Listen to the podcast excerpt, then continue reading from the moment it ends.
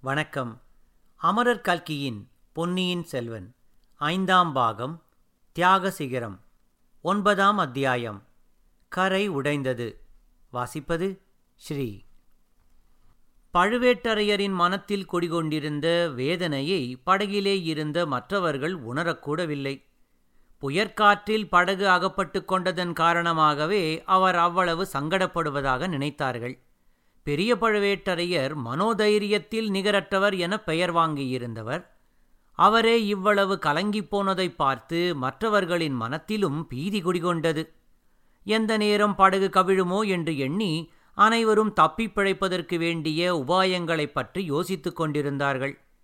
கடைசியாக வெகுநேரம் படகு தவித்து தத்தளித்த பிறகு கரையேற வேண்டிய துறைக்கு அரைக்காத தூரம் கிழக்கே சென்று படகு கரையை அணுகியது.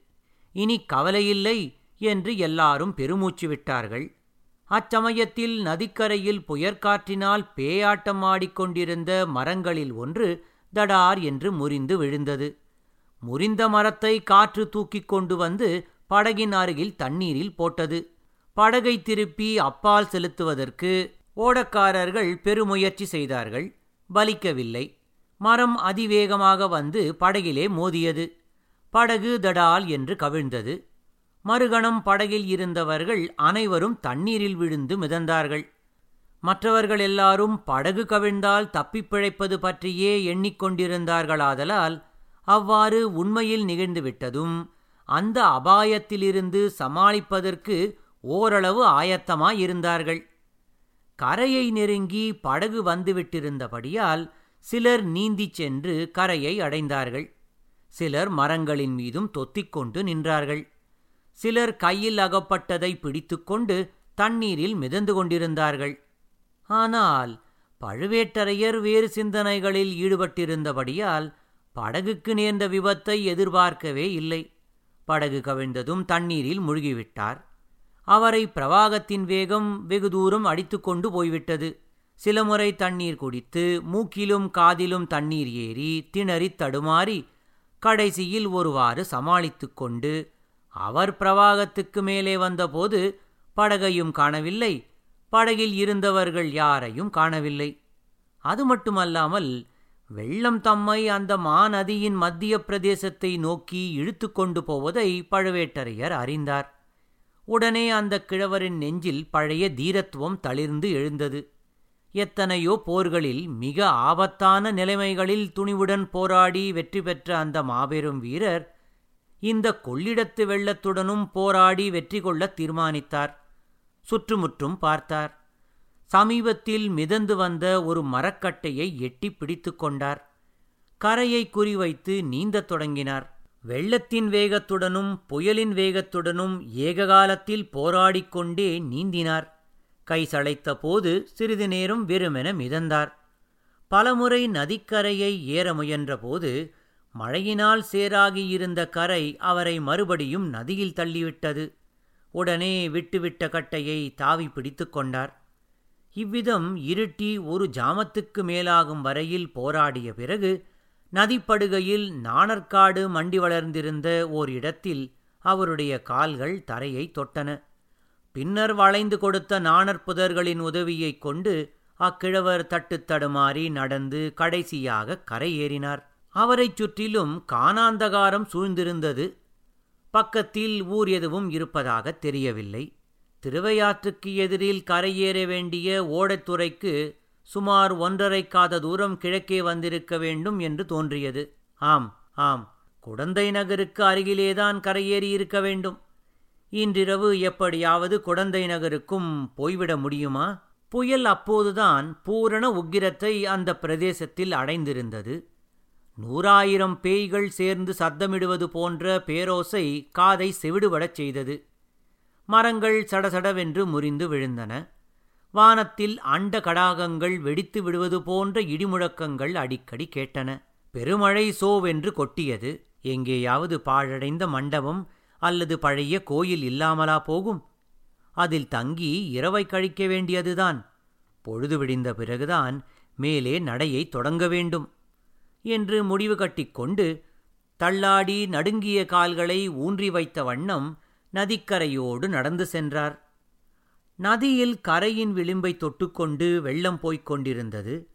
மழை பெய்தபடியால் கரை மேலேயும் ஓரளவு தண்ணீராய் இருந்தது. இருட்டைப் பற்றியோ சொல்ல வேண்டியதாயில்லை. ஆகவே அந்த வீரக்கிழவர் நடந்து சென்றபோது தம் எதிரிலே நதிக்கரையின் குறுக்கே கொஞ்சம் தண்ணீர் அதிகமாக ஓடியதைப் பற்றி அதிக கவனம் செலுத்தவில்லை. திடீரென்று முழங்காலளவு ஜலம் வந்துவிட்டதும் சற்று தயங்கி யோசித்தார். தொடையளவு ஜலம் வந்ததும் திடுக்கிட்டார். அதற்கு மேலே யோசிப்பதற்கு அவகாசமே இருக்கவில்லை. மறுகணம் அவர் தலைக்குப்புற தண்ணீரில் விழுந்தார். கொள்ளிடத்தின் கரை உடைத்துக்கொண்டு அந்த இடத்தில் தெற்கு நோக்கிப் பாய்ந்து கொண்டிருந்த வெள்ளம் அவரை உருட்டி புரட்டி அடித்து கொண்டு போயிற்று. கரைக்கு அப்பால் பள்ளமான பிரதேசமானபடியால் அவரை ஆழமாக இன்னும் ஆழமாக அதலபாதாளத்துக்கே அடித்து கொண்டு போவது போல் இருந்தது. படகு கவிழ்ந்து நதியில் போய்க் கொண்டிருந்த வெள்ளத்தில் மூழ்கியபோது அவர் சற்று எளிதாகவே சமாளித்துக் கொண்டார். இப்போது அவ்விதம் முடியவில்லை. உருண்டு புரண்டு உருண்டு புரண்டு கீழே போய்க் கொண்டிருந்தார். கண் தெரியவில்லை காது கேட்கவில்லை நிமிர்ந்து நின்று மேலே வரவும் முடியவில்லை. மூச்சு திணறியது.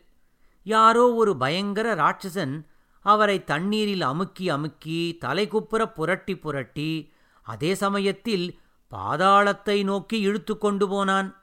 ஆஹா அந்த ராட்சசன் வேறு யாருமில்லை. கொள்ளிடத்தின் கரையை உடைத்துக்கொண்டு உடைப்பின் வழியாக அதிவேகமாகப் பாய்ந்த வெள்ளமாகிய ராட்சசன்தான். அவனுடைய கோரமான பிடியிலிருந்து பயங்கரமான உருட்டலிலிருந்து தப்பிப்பிழைக்க முடியுமா? கால் தரையில் பாவவில்லையே. கைக்கு பிடி எதுவும் அகப்படவில்லையே. மூச்சு திணறுகிறதே. கழுத்தை பிடித்து திருகுவது போல் இருக்கிறதே. காது செவிடுபடுகிறதே. துர்கா பரமேஸ்வரி தேவி நான் இந்த விபத்திலிருந்து பிழைப்பேனா? அடி பாவி நந்தினி உன்னால் எனக்கு நேர்ந்த கதியைப் பார். ஐயோ பாவம் உன்னை அந்த தூர்த்தர்கள் மத்தியில் விட்டுவிட்டு வந்தேனே. சீச்சி உன் அழகைக் கண்டு மயங்கி உன் நிலைமையைக் கண்டு இறங்கி உன்னை மணந்து கொண்டதில் நான் என்ன சுகத்தைக் கண்டேன்? மன அமைதியை இழந்ததைத் தவிர வேறு என்ன பலனை அனுபவித்தேன்? கடைசியில் இப்படி கொள்ளிடத்து உடைப்பில் அகப்பட்டு திணறி திண்டாடி சாகப் போகிறேனே. அறுபத்து நாலு போர்க்காயங்களை சுமந்த என் உடம்பை புதைத்து வீரக்கல் நாட்டி பள்ளிப்படை கட்டப் போவதில்லை. என் உடலை யாரும் கண்டெடுக்கப் போவது கூட இல்லை. எங்கேயாவது படுபள்ளத்தில் சேற்றில் புதைந்துவிடப் போகிறேன். என் கதி என்னாயிற்று என்று கூட யாருக்கும் தெரியாமலே போய்விடப் போகிறது. அல்லது எங்கேயாவது கரையிலே கொண்டு போய் என் உடம்பை இவ்வெள்ளம் ஒதுக்கித் தள்ளிவிடும். நாய் நரிகள் பிடுங்கித் தின்று பசியாரப் போகின்றன. சில நிமிட நேரத்திற்குள் இவை போன்ற எத்தனையோ எண்ணங்கள் பழுவேட்டரையர் மனத்தில் தோன்றி மறைந்தன. பின்னர் அடியோடு அவர் நினைவை இழந்தார். தடார் என்று தலையில் ஏதோ முட்டியதும் மீண்டும் சிறிது நினைவு வந்தது. கைகள் எதையோ கருங்கல்லையோ கெட்டியான தரையையோ பிடித்து கொண்டிருந்தன. ஏதோ ஒரு சக்தி அவரை மேலே கொண்டு வந்து உந்தித் தள்ளியது. அவரும் மிச்சம் இருந்த சிறிது சக்தியை பிரயோகித்து கரங்களை ஊன்றி மேலே எழும்பிப் பாய்ந்தார். மறுநிமிடம் கெட்டியான கருங்கல் தரையில் அவர் கிடந்தார். கஷ்டப்பட்டு கண்களை திறக்கப் பிரயத்தனப்பட்டார். இறுக அமுங்கிக் கிடந்த கண்ணிமைகள் சிறிது திறந்ததும் எதிரே தோன்றிய ஜோதி அவருடைய கண்களை கூசச் செய்தது. அந்த ஜோதியில் துர்கா பரமேஸ்வரியின் திருமுகமண்டலம் தரிசனம் தந்தது. தேவி உன் கருணையே கருணை. என்னுடைய அமைதியற்ற மண்ணுலக வாழ்வை முடித்து விண்ணுலகில் உன்னுடைய சந்நிதானத்துக்கே அழைத்து கொண்டாய் போலும். இல்லை இல்லை. இது விண்ணுலகமில்லை. மண்ணுலகத்திலுள்ள அம்மன் கோயில். எதிரே தரிசனம் அளிப்பது அம்மனுடைய விக்கிரகம். தாம் விழுந்து கிடப்பது கர்ப்பகிரகத்தை அடுத்துள்ள அர்த்த மண்டபம். அம்மனுக்கு அருகில் முணுக் முணுக்கென்று சிறிய தீபம் எரிந்து கொண்டிருக்கிறது. அதன் வெளிச்சந்தான் சற்று முன் தம் கண்களை அவ்வளவு கூசும்படி செய்தது. வெளியிலே இன்னும் சோ என்று மழை கொட்டிக் கொண்டிருக்கிறது. புயலும் அடித்துக் கொண்டிருக்கிறது. அவ்வளவு புயலும் மழையும் தேவி கோவிலின் கர்ப்பகிரகத்தில் ஒளிர்ந்த தீபத்தை அசைக்க முடியவில்லை. இது ஒரு நல்ல சகுனமோ? துர்கா பரமேஸ்வரி தம்மிடம் வைத்துள்ள கருணைக்கு அறிகுறியோ? எத்தனை பெரிய விபத்துக்கள் வந்தாலும் தமது ஜீவன் மங்கிவிடாது என்று எடுத்துக்காட்டுவது போலல்லவா இருக்கிறது? ஜெகன்மாதாவின் கருணையே கருணை. தமது பக்தியெல்லாம் தாம் செய்த பூசனையெல்லாம் வீண் போகவில்லை. கிழவர் தட்டுத்தடுமாறி எழுந்து நிற்க முயன்றார். அவர் உடம்பு நடுங்கியது.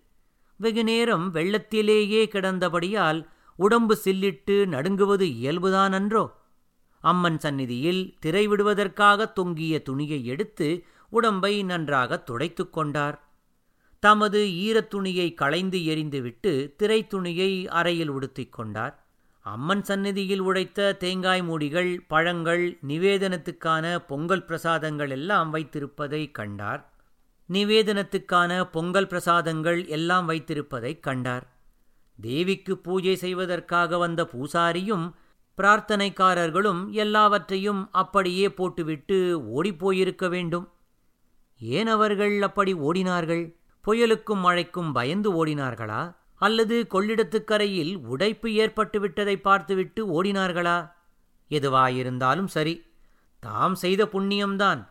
துர்கா பரமேஸ்வரி தம்மை உடைப்பு வெள்ளத்திலிருந்து காப்பாற்றியது மட்டுமல்ல தம்முடைய பசி தீருவதற்கு பிரசாதமும் வைத்துக்கொண்டு காத்திருக்கிறாள். இன்றிரவை இந்த கோயிலிலேயே கழிக்க வேண்டியதுதான். இதைக் காட்டிலும் வேறு தக்க இடம் கிடைக்கப் போவதில்லை. உடைப்பு வெள்ளம் இந்த சிறிய கோவிலை ஒட்டித்தான் பாய்ந்து செல்ல வேண்டும். அதனால் கோயிலுக்கே ஆபத்து வரலாம். கோயிலைச் சுற்றிலும் வெள்ளம் குடிபறித்துக் கொண்டிருக்கும். அஸ்திவாரத்தையே தகர்த்தாலும் தகர்த்துவிடும். ஆயினும் இன்று இரவுக்குள்ளே அப்படி ஒன்றும் நேர்ந்து விடாது. அவ்விதம் நேர்வதாயிருந்தாலும் சரிதான். அன்றிரவு அந்த கோவிலை விட்டு போவதற்கில்லை. உடம்பில் தெம்பு இல்லை. உள்ளத்திலும் சக்தி இல்லை. பயபக்தியுடன் பழவேட்டரையர் தேவியின் சன்னிதானத்தை நெருங்கினார்.